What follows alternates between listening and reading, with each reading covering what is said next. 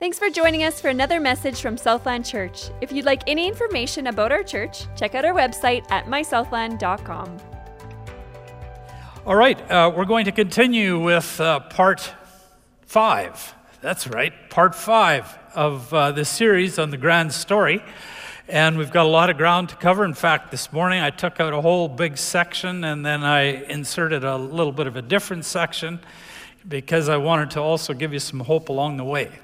And so um, it's, a, it's a pick and choose what exactly we take here. But I, th- I think the Spirit's got it all set up uh, for what we're going to do. Let's bow forward a prayer and then we'll, uh, and then we'll get going. Father, thank you uh, for this time.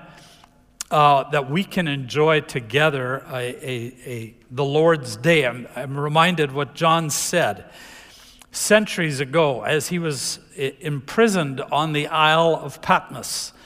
And he said, I was in the Spirit on the Lord's day.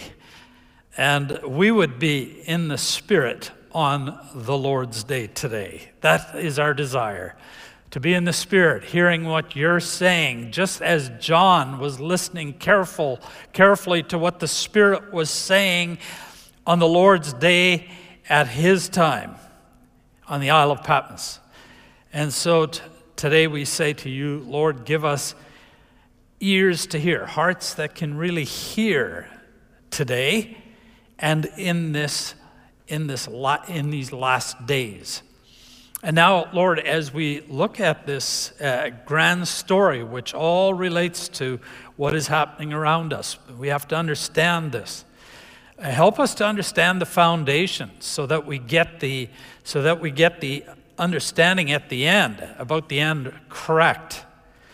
And uh, so we ask you for a great deal of wisdom and insight, understanding.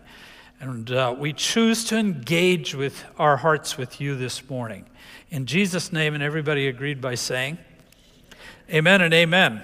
When Adam and Eve rebelled in Eden, sin, evil, and death spoilt God's good creation. Remember, he had said it was very good, and we said that also included moral good.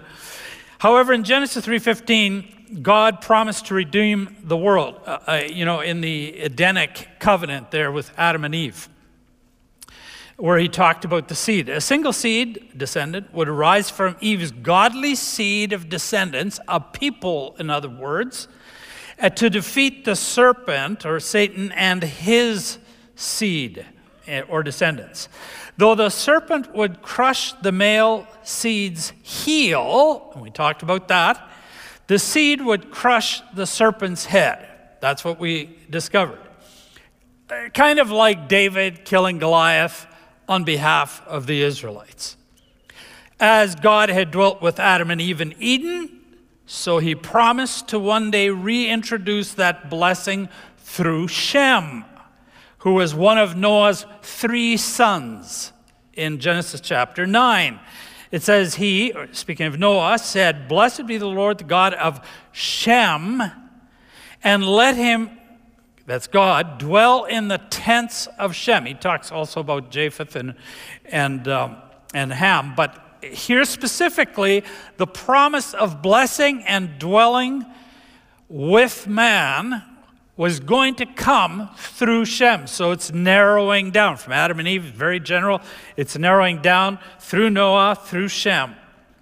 And Shem's genealogy, you find the genealogies of his sons in chapter 10 and 11. You get to chapter 11, um, his genealogy ends with Terah fathering Abraham and, um, and, uh, and Nahor, Nahor and Haran.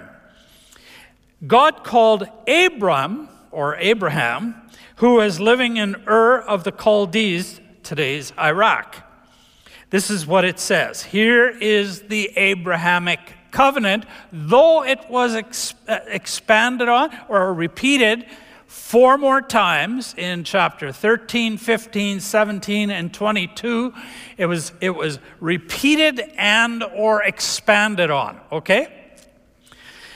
But here it is. This is the most famous passage for when, when people talk about the Abrahamic covenant. Leave your country, your people, and your father's household and go to the land I will show you. I will make you into a great nation, and I will bless you. I will make your name great, and you will be a blessing. Notice there's a bunch of promises within one covenant. I will bless those who bless you, and whoever curses you, I will curse, and all peoples on earth will be blessed through you. Five times God promised to bless Abraham, uh, reminding us of the blessing promised to Shem. Remember, we had just read that. The promise begun in the Edenic covenant, Genesis 3:15, and continued through Shem, Genesis chapter 9, is now, now resumes with Abraham in chapter 12. There's eight promises contained in it, depending on how you divide it up, but eight promises contained in this one big covenant to bless Abraham, to make Abraham's name great, to bless the nations through him, to be God to Abraham and his descendants, to protect Abraham, and uh, you know, cursing those who curse uh, him, and, and so on and so forth. We, we, don't have, we don't have time to go into those. We're going to take three chief ones now and expand on them a little, and then the eighth one, the last of the three, we'll expand on the most. Okay, uh, in in the message. So First was the first of those three, promise number six, was that he'd make a, a, great nation. And I don't necessarily have them in order in which you see them here in Genesis 12 or 13, 15, 17, and 22. Somewhat in order, but not completely. Recall that Eve was promised a collective seed and a and, uh, uh, a, and a single male seed. Do you remember that? We talked about there'd be a collective seed, singular, out of which a, uh, a single seed would come out of that group of people, a people group, if you like. Remember that? Okay, very good. Both were repromised to Abraham. We're going to see in the message today. First, let's look at the collective seed. Genesis chapter 12, verse 2, I will make you into a great nation, a people seed. That's why it's a singular seed. It's a people, but it's a people uh, or nation of many people. Of course, or persons. The, the meaning of great here includes the idea of quantity, obviously. Uh, he took him outside, look up at the heavens, and count the stars. God said, If indeed you can count them. He said this to Abraham. And then he said to him, So shall your offspring be. You're going to have many in this people group. But great nation doesn't just refer to quantity, it also refers to what? Yeah, exactly, quality uh, the quality of the descendants. What makes a nation great in God's sight is righteousness. The quality of the people, not just many. You can have a big nation with many people who are wicked. That doesn't make it a great nation. So he says, Proverbs 14 righteousness exalts a nation, but sin is a disgrace for any people, to any people. Thus, God promised and he predicted that Abram's descendants would one day become numerous, many, and they would be holy. Both of them. It's very important that we understand it's both. And we know God really had this in mind when he constituted them in, uh, into a nation at Mount Sinai, which we'll look at next week when we talk about the Mosaic covenant. After they escaped Egypt, he brought them to Mount Sinai, remember? And he read them the law and he constitu- gave them a constitution to be a nation. And here's what he said to them at that time, and we'll see that next week. You will be to me a kingdom of priests and a what? Or didn't I put it in here? Yeah, and a and a holy nation. Very good. There we go. Though this has never happened in history, Jesus said it, it will. Never have they been a great nation in the sense of both of them. There's been times that they've got close very briefly, but for the most part, this has not characterized, uh, been characteristic of them. Matthew 23 39 says, For I tell you, you will not see me again until you say, Blessed is he, excuse me, because Jesus said it will happen. And he said this just before he died.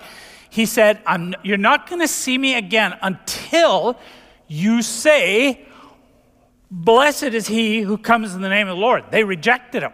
He said, The time's coming when you're going to do the opposite. You're going to receive me.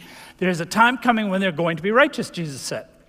Though Jesus knew that they would reject uh, uh, uh, him in a few days, he predicted they would welcome him. And minutes later in the end time sermon, in which we're going to look at a little bit later in, in the sermon today, Jesus quoted Zechariah chapter 12, verse 10 to, to 12. And this is what he said. He, he said that they would look on the one that crucified and mourn bitterly. Here it is, verse 30. Then will appear in heaven the sign of the Son of Man, and then all the tribes, the Greek word is uh, phyle. Now, it's not ethnos. Ethnos always is for Gentiles. He's talking here about the Jewish tribes. He's talking about the 12. He's not talking about just the tribes of the world, as many people seem to think. Um, uh, the, of, the, of the earth, or gay, they will mourn and they will see the Son of Man coming on the clouds of heaven with power. He's talking about Israel very specifically. And the reason we know that is because he's quoting Zechariah chapter 12, verse 10 to 11. That's what he's, that's what he's quoting. And when he quotes it, if you go back to that passage, you'll find he's talking about Israel. He's not talking about the whole world there. That's another topic. That doesn't mean the world won't see him or anything, but that's what's going on here. Though Israel has never been a holy, righteous people, the prophets predicted it will happen in a glorious end times or eschatological future. In the end, it's going to happen. Uh, they're not a righteous uh, country today by any stretch of imagination. But look what Isaiah said. This is just before they went into exile. He says in Isaiah chapter 60, verse 1, in Babylonian exile, the northern kingdom was already gone for 150 years when he said this. He says, Then will all your people be what? That's just never happened. Not only that, but he says it's going to. And here's what Jeremiah had to say about uh, them in that day. This is taken, by the way, out of the new covenant. And we're going to be talking about that in a little bit. Not today, but after Christmas. No longer will a man teach his neighbor or a man his brother, saying, Know the Lord, because they will what? All know me. There's a time coming when Israel, everyone in Israel, won't, it says, they won't have to be taught because they will all know the Lord. Isn't that something? Yeah, a righteous nation. It's a promise made to Abraham. Never forget it. And it has never been it has never been fulfilled. It has been partially fulfilled, but never fulfilled. Okay, the second thing is, he promised land for this nation. That's promise number seven, the way we've got it listed. When Abram arrived in the land, God promised to give it to him. Genesis 13 says, All the land that you see, I will give it to you and to your offspring forever. God promised Abraham the land forever. There are many, many repetitions of the promise of land forever in the Old Testament. I kid you not. Just look under, eh, just, just look it up. For, uh, go to, um, uh, you know, uh, you can look it up, uh, do a search, and you can do uh, forever or everlasting. And you will be shocked at how many times it comes up. I didn't count it all. God didn't give them just any piece of land, He gave them a strategic piece of land right where three continents um, converge Asia, Europe, and Africa all converge right there. And if she was going to bless the nations, she would need to be situated right in the middle of the nations, and that's exactly what God said. Ezekiel chapter 5 says, This is Jerusalem. I have set her in the what? Center, Center of the nations with countries all around her. God wanted her in a place where she could occupy center stage so, uh, so uh, where all the nations would notice her. Okay? So he sticks her right there. Trade moved back and forth through this region between the three continents. And uh, marching armies. you know, you always had the Assyrians and the Babylonians coming from the north, well, and the Greeks too. Uh, from the northwest and from the northeast, and they would come through this little thing towards Egypt out of, out of North Africa, and the same thing going back the other way. And they were right in the middle of that. And uh, so, though they lived in the land, Israel never fully occupied it because God uh, defined the boundaries in Genesis chapter 15. But they never actually occupied all of it as defined in Genesis 15, not even during the golden eras of King David and King Solomon. Now, that, that's, that was the most they occupied, but even then, they, they didn't fully occupy everything. Further, Abram never owned the land personally, though it was promised not only to his descendants, but also to him. See what it says? To you and to your offspring forever. Here's what the Hebrews writer said about it these all died in faith. And when you look at verse 13, if you go back to Hebrews 11 and you look at the verses right before that, you know who he's talking about? Abram, Isaac, and Jacob. And he says, These all died in faith, not having received the things promised, which included the land, but having seen them and greeted them from afar. All that Abram owned in the promised land was a, cave, a field and a cave to bur- bury his wife Sarah. That's it. That means that Abram has to receive the land when? In the resurrection. Because God always keeps his promises. And Abram's gone. He still hasn't received it. That's still coming in the future. That's part of the reason we know, it's just one of many reasons we know that something is coming in the future like that. Thus, this promise of land still waits a future fulfillment. The righteous nation, a great nation, that's still future. A, the land, that's still future. Uh, because they, they, don't, they don't have everything yet. And certainly not a righteous nation. And Abraham isn't received. Okay, Promise number eight. This is where we park a little bit more. The unique or the central promise of the entire covenant at the center, at the core of it, is a, the promise of a unique seed. That's promise number eight. And it's repeated from Genesis 3:15 in Genesis 22, 17, 18, this is one of the five expansions of the Abrahamic covenant. One of the five. Chapter 22 is the last of those. I will greatly bless you, God said to him. I will greatly multiply your seed, Zera. There it is again, just like Genesis 3:15. As the stars of the heaven, the sand on the seashore, and your seed shall possess the gate of his enemies. In your seed, all the nations of the earth shall be blessed. We could do an entire message just on that, that passage, but we're just going to take a couple of pieces out of it. Recall that in Genesis 3:15 we saw that the singular noun seed could be used either in a collective sense, a people, so a seed was a people, right? And then a single seed could come out of that people. All right, you're tracking really well with me. I've been amazed. this is a very technical, well, this is a fairly technical series, and, and so many of you uh, have been telling me you're tracking with it, and I'm, I'm really proud of you. That, uh, it's because you're leaning in. I know that, and the Holy Spirit's helping us, right? he's helping me, and He's helping you. And uh, that's why it's working. Okay, three times here it says seed. Three times. Now we got to figure out which, what it is, right? So here we go. The first one, the first one says, I will greatly multiply your seed as the stars of heaven. Oh, oh, that's easy, right?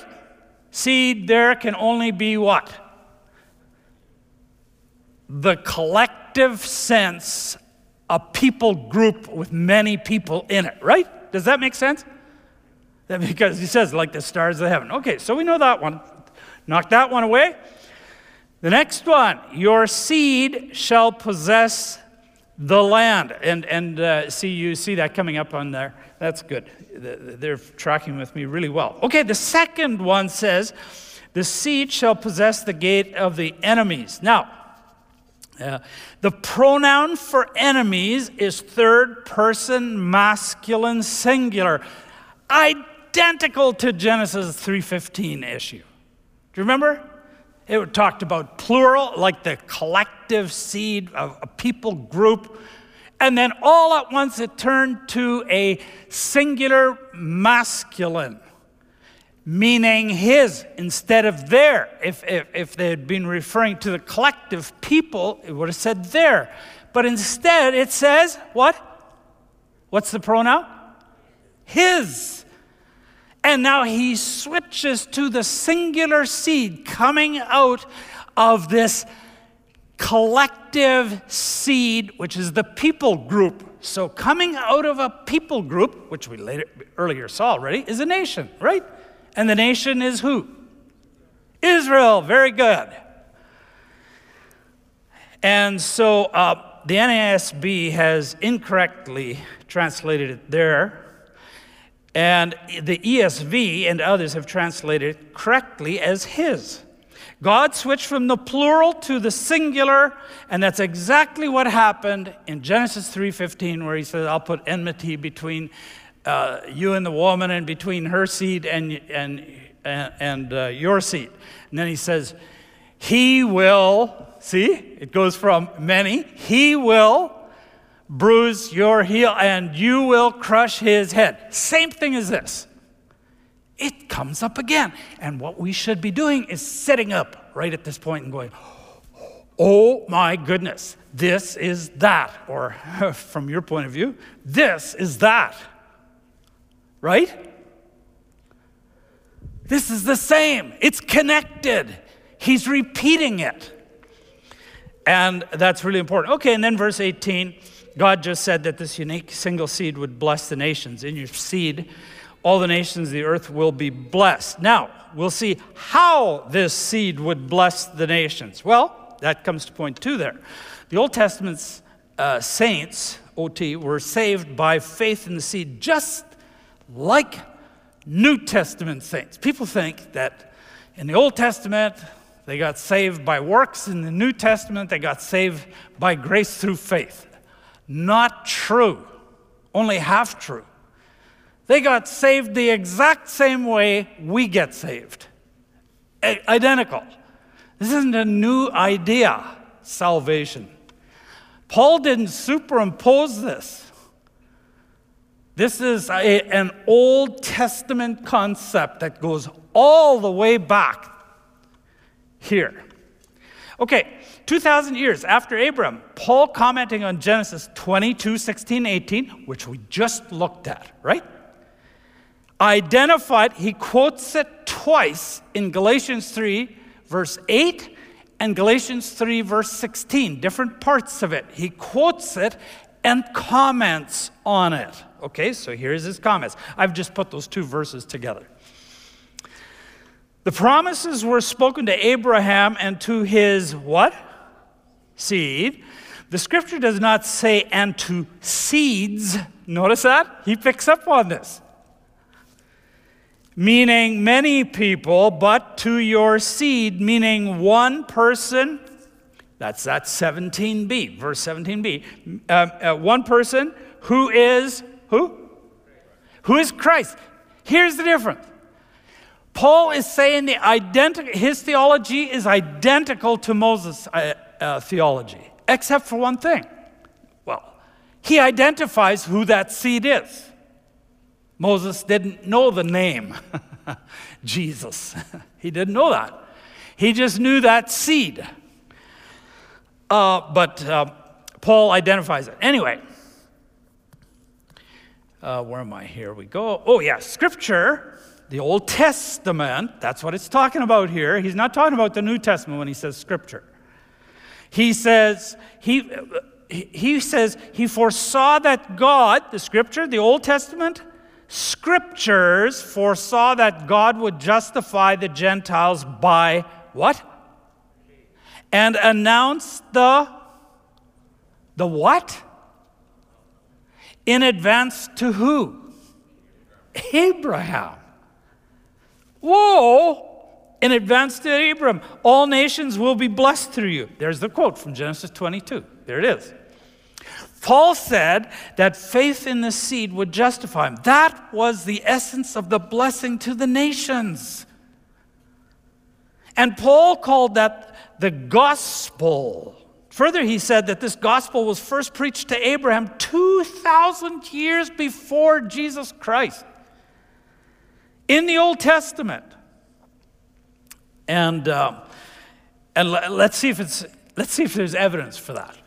Genesis 15. God had just taken Abraham out. He did this a couple times with Abraham. He didn't just do it in Genesis 22, take him out and show him the star, the sky. He did in Genesis 15 as well. He took him out and said, Look at the stars. If you can count them, that's how many descendants you're going to have. And he says that in Genesis 15, 4 to 5. So shall your offspring be. Notice Abraham's simple and profound response of faith in verse 6. And he believed in the Lord, and he counted it to him as. There it is. And the word for that is tzedakah. That's the Hebrew word for it. Uh, not the Greek word for it, but that's the Hebrew word for it. And I put it there for a reason, not to be, not to uh, be smart, but there's a reason and we're coming to it right away. Just hang on. Abram's trust was in the Lord, the one who had promised. Abram believed in God's entire redemptive promise plan, central to which was the coming promised single seed who would come out of the collective seed, which were a people, a nation, not just any nation, because many nations came from Abraham, actually. He had three wives, right? He had, he had Sarah and, well, or concubines, whatever you want to call, and Hagar, and then he had Keturah after Sarah died, right? And, and Keturah had six sons, and Hagar had one, and Sarah had one in her old age. And he wanted to make sure that we didn't think it was just from his descendants I had actually cut this out this morning because I didn't think we had enough time. I still don't know, but I can't resist. Uh, he didn't want us to think it was because many nations came out of all his sons and his grandsons. Many. And yet he says to Abraham, You're going to have a nation. Well, which one? A specific one. And he, and he tells us, he goes on to describe in, um, in Genesis in two different places that it's going to be through Isaac, not Ishmael. Remember? And then in chapter 35, he says, not Esau, but Jacob. Why is that so important? So that we wouldn't be confused about which was the right claim. Because you see, Islam comes from Abraham too. But it comes from Ishmael, not Isaac. Do you see that? It couldn't just be anybody. It couldn't just be any nation, couldn't just be any descendant. It had to come out of a specific people group. And that's why he says a seed, a people, not just many out of my all his descendants. He had tons of descendants. Had to come out of a single one. Okay. Did that make sense? I don't know. made, it made sense to me anyway. Okay, and it was credited to him as righteousness. That has a legal aspect to it. It was a judge's term whereby he declared a person innocent of all his charges against him. In other words, tzedakah is expressed variously like this in Exodus 23 7, same word. And it says, I will acquit the wicked. That's the same word behind it. That's what it means and you are innocent. 2 Kings chapter 10, verse 9. Tzedakah. Same exact, same exact word. Doesn't this sound like we're reading Paul? The Apostle Paul? Yeah. Do you know what? People sometimes, uh, uh, listen, this is what skeptics do. They charge the New Testament writers with reading their theology back into the Old Testament. And what we find out is no, no, they got their theology out of the Old Testament. True? That's why you can't knock out the Old Testament, 75% of the scriptures. And that's what they're trying to do today. Because if you can pull the Old Testament out, a lot is going to go by the wayside. You can twist a lot of things. Well, we don't have time to get into that uh, today, but maybe another time. So, anyway, if Abraham was justified by works, he had something to boast out, about, not, but not before God. What does the scripture say? Abraham believed God, it was credited to, to righteousness. And we saw exactly that in Genesis chapter 22 or chapter 15. Jesus said that Abraham looked ahead to the day of redemption. He said, Your father Abraham rejoiced at the thought of seeing my day. He saw it and was glad. And we look behind. He looked ahead. We, this, the Old Testament saints looked ahead to the seed who would give us redemption. We look behind to the past. Is that true? That's what Jesus said. All right, the historicity. Yeah, just very quick. I think I can do this. We're going to try to pull this off. The internal evidence, there's internal evidence here that Abraham is a historical figure. Did you know that for many decades, many liberals and skeptics were saying Abraham is just a mythological figure, too? Just like what we talked about last week. No kidding. Abraham. Yep. That's what they said, but there's lots of internal evidence here. The New Testament writers and Jesus believed in the historicity of him. Paul talked about Matthew, Mark, Luke, John, James, Peter, and Hebrews. They all talked about him. They all believed in him. That's the internal evidence. Okay, I won't go further on that. We talked about it last week. Did you know there's some external evidence for this too? There is. Uh, yet, for many decades, many so called biblical scholars, notice I called them so called, said that Moses couldn't have written Genesis to Deuteronomy, the five books of Moses, or the Torah, or the Pentateuch, because they couldn't write at that time. They said it's not possible that he could have written those five because writing systems weren't even in place at that time. That's what many books said. Moses now lived around 1400 BC. Listen to me very carefully 1400 BC, roughly, okay? Abraham lived roughly 2100 BC, okay? So even earlier than Moses. So Moses writes about Abraham, right? And gets some records from and stuff. Okay. Guess what? 1964, two archaeologists. They're digging in northern Syria and they come across this find, this, it's Tel Mar Cook or something like that. But that's where they're doing the archaeological dig. And they discovered the city of Ebla. In the city of Ebla, they discovered 17,000 clay tablets with records on it, all written out.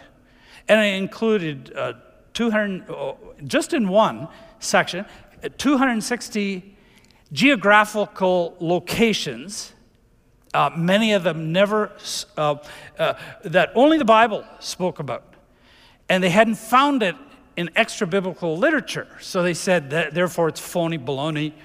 Uh, you know, this is just mythological story. It's a good story, but it's not true. It included names like Joppa and Sodom, Gomorrah, Damascus, all these kinds of things. That's one of the things they found. 17,000 writings on, on fish and you know fish and plants and animals and and uh, receipts for trade and trading routes and all kinds of stuff like that. That's what they found, and uh, that's and then they dated it.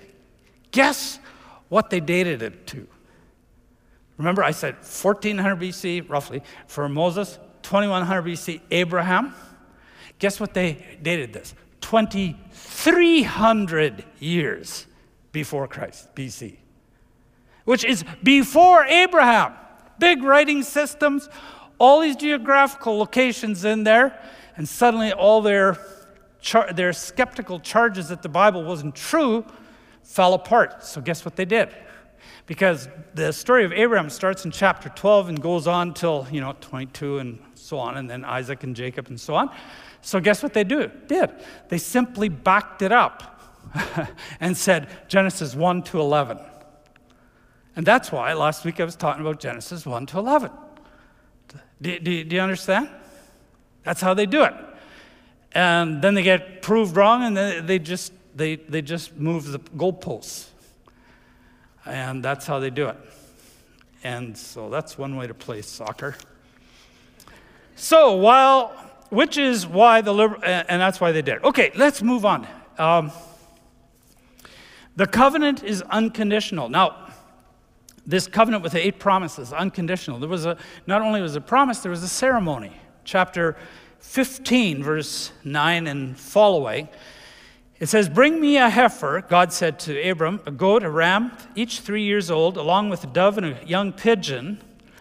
Abram brought all these to him, cut them in two, ranged the halves opposite each other with a path in between, and as the sun was setting, Abram fell into deep sleep. Because God had put Abram to sleep, God passed through the two rows of dead carcasses alone. And we see that in, in verse 17 and to 21. Then the sun had set and darkness had fallen, a smoking fire pot and a blazing torch, uh, which is the presence of God, appeared and passed between the pieces. Now, here's an explanation of that ceremony, very, very briefly. In ancient times, covenants, um, uh, you know, when they would make covenants, several animals would be killed, cut in half, the halves laid out, and a path in between, and then the two parties would walk between. Uh, uh, walk the path between the slaughtered animals as if to say this. Listen carefully now. May what happened to these animals happen to me if i do not keep the covenant i made with you. That's what they would both say okay now, when God passed through the carcasses alone, and by the way, if you, uh, I'm, not, I'm not just making this up, you can even see this in Jeremiah chapter 34, verse 18. You can go read it yourself. I just didn't, we don't have time to look at it. When God passed through the carcasses alone, he was in effect saying, May I become like these dead animals if I do not keep this covenant. That's a strong statement, isn't it? That's what God was saying. And Abraham didn't get to go through it, so he never made the covenant. God knew that Abraham and his descendants would sin and break the covenant, so he decided to fulfill the entire covenant by himself. Is that amazing? Because that means it doesn't depend on you and me to keep it. All the promises that he's made don't depend on you and me to keep it, because if it did, we're out of luck today. I don't know what we're doing here, because we've all messed up already. We've all broken the covenant. Okay, second, the conditional statement. Some people say, yeah, but there's conditional statements, like in Genesis 22, 16, 18, because you have, have not withheld your only son. Indeed, I will greatly bless you. So they say, see, it's conditional. Oh, wait a minute. It sounds conditional. So, how do we reconcile? On the one hand, it is unconditional, and on the other hand, it looks like it is conditional. How do we reconcile that?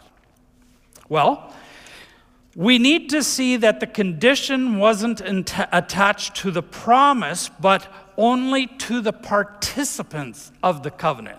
Listen very carefully. Follow me, track with me, think. Put your thinking cap on. The condition doesn't have anything to do with the promise, it has everything to do with the participants. Here's what I mean by that. If the condition of faith in God was not met by Abraham, as evidenced by his obedience, then he would become a mere transmitter of those promises, but he himself wouldn't get to participate or benefit from them. Does that make sense? Okay, follow me.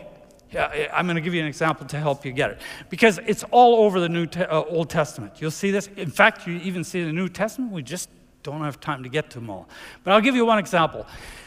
Did God say, promise the Israelites through Moses that he was going to take Israel into the promised land?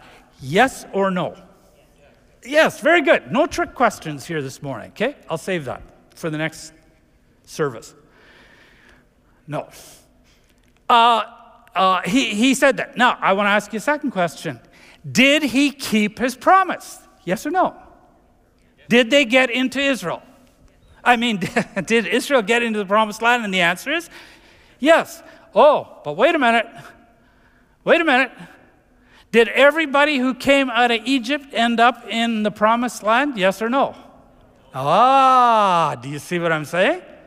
No, at Kadesh Barnea, uh, we could go through several examples here of the ones that didn't make it, but here's one Kadesh Barnea. Remember, they got to Kadesh Barnea, and 10, 10 out of 12 spies were supposed, well, the 12 spies went in to spy the land. They were supposed to go in, bring back a good report, and then they were supposed to go. 10 of them rebelled against God and led the people in a rebellion, and they wouldn't follow with Joshua and Caleb. Remember that? And the result was that God said, as a result, this entire generation will die in the wilderness, which is why it took 40 years. Remember that? Except for who? Yeah, very good. You know your stories. You know this. You, you know it. This is good. Except for Joshua and Caleb. But the rest didn't go. Well, what happened? They became the transmitters of it. They themselves didn't participate personally in the promise. But they had children, did they? And those children ended up in the promised land, many of them, most of them. Is that right? Now do you get you get the do you get it? That's what he's talking about. The condition depends on who gets to be part of that promise. But uh, but they uh, but God kept his promise and brought them into the uh, promised land. Okay, that, uh, that takes me to one that I added here this morning. because I wanted to give, I, I wanted to leave you with some hope today and some encouragement, okay? The seed will soon crush the serpent, who is Satan. In Genesis 22 18, today, we, we talked about how uh, the, the single seed will rise from a people group and to bless the nations, right? That's salvation. And we found it's right in the Old Testament, right? Okay, the seed made that possible at his first advent. That's Jesus, right? He's the seed. Uh, when he died for our sins, so that whoever uh, believes in him should not perish. Though he disarmed Satan at the cross, according to Colossians 2:15, and he did. He triumphed over them at the cross. He disarmed the powers at the cross. Is that true? Yeah. We don't have time to go into it. He, however, he didn't crush him the way Genesis 3:15 said. And I can prove it. Paul said that. Uh, Romans 16:20, speaking long after Jesus was gone up into heaven, he said, The God of peace will soon crush Satan under your feet. That was after the cross. He was disarmed so that people could be saved. He would not be in Satan's grip anymore. That's us, you and me, right? True? But he hasn't crushed him yet. Uh, recall that in Genesis 3:15, God said that there would be great enmity or hostility between the seed of the woman and the seed of Satan. Remember that? And it's been going on ever since in human history. His, that's what history is about. Jesus said that in the end it would intensify to a degree not seen since the beginning of the world. He said, For then there will be a great tribulation, such as has not been from the beginning of the world until now. No, and never will be. And we can see the start of that in, this, in, in, in our day. Uh, take the Hindu state of India.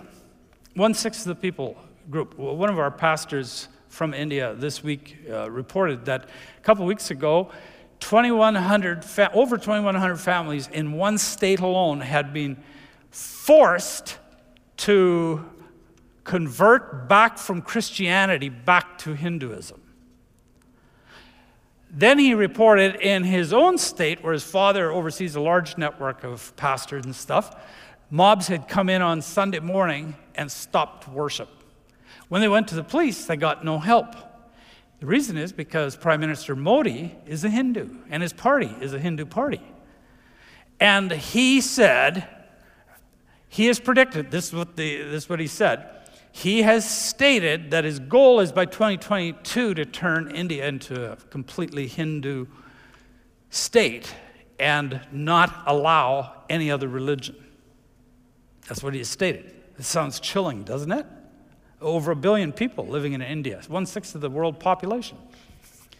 And um, then I read last yesterday, November 27th, an article, uh, NBC News, uh, on, on the concern that the Americans now have, the president has, because he's trying to work together with India to counter the power of China, but now they don't know what to do because there's so much religious persecution now starting to rise up in India. And it's a big article on. You can look it up yourself. And now they don't know what to do. They're caught between a rock and a hard place. What do they do? Okay, the Hindu state. Then there's the Islamic states. I won't say much about that. The whole Middle East there, completely out, and, and they outlaw the Christian church. Many are persecuted, imprisoned, many have been martyred, so on and so forth. Then you have the communist states. You got China. It's, it's been rising in power. They already took Hong Kong and suppressed all freedom of press. Uh, uh, and they're suppressing all the freedoms. Is that true? Hong Kong. You can read it. You can read this. This, this isn't uh, underground material. They've already stated several times this year alone, Xi Jinping, president, that they intend to bring Taiwan back into with China. Taiwan is a democracy. And you know what? There's nobody going to stop them. It's not going to happen. And you know what I, what I just read yesterday, too? They now have purchased, they either have full or partial ownership of 100 ports in 63 countries. They're buying everything up because all their factories are state owned. Uh, and they suppress the, minor- the religious minorities and Christians. Um, it's, it's, brut- it's a brutal regime um, Xi Jinping. That doesn't even count little North Korea and what's happening over there. So you got the Hindu states. You got that's one sixth of the world too, plus all their their influence. They're going. They've they're fomenting unrest in the Solomon Islands, a thousand miles northeast of Australia, and so on and so forth. And then there's the secularist states. That's the whole West. There's a Finnish pastor. I, I, I received this from one of our pastors. Uh, this report came out on November the 23rd, this last week. Finnish pastor and an MP from the Finnish parliament are both going to trial on January 24th, 2022. That's coming up just in a couple of months. You know what for? Hate speech. And the, the reason is because this pastor, who's from the state church, the Lutheran state church, he was expelled from them because of his views on marriage and human sexuality. In 2004, he wrote a booklet, a 24 page booklet. That was way back in 2004, stating, uh, uh, teaching his people on the view of marriage and sexuality. And they now classify that as hate speech. And all European countries and Canada have that same hate speech law in their, on their books right now. Secular states. It's rising up all over the place. But Jesus said, nation will rise against nation, kingdom against kingdom, etc., etc. And Jesus promised, he predicted this. He promised that for the sake of believers on earth, he said it's going to get bad. But he said it's going to be of limited duration. It's going to be limited duration. He said, But for the sake of the elect, those days will be what? Help me. Cut short. And immediately, and, and then uh, verses later in that same uh, speech or sermon that he preached, uh, Matthew 24 and 25, Jesus said, Immediately after the tribulation of those days will appear the sign of the, in heaven, the sign of the, remember this, the what? Son of Man. Jesus referred to himself as the Son of Man more than anything else, almost exclusively. We always think of him Messiah, Son of God, and all that. He never referred to himself like that. He referred to himself always as Son of Man. And I'll tell you why. And then all the tribes of the earth will mourn, and they will see the Son of Man coming on the clouds of heaven with power and great glory. He's actually quoting something.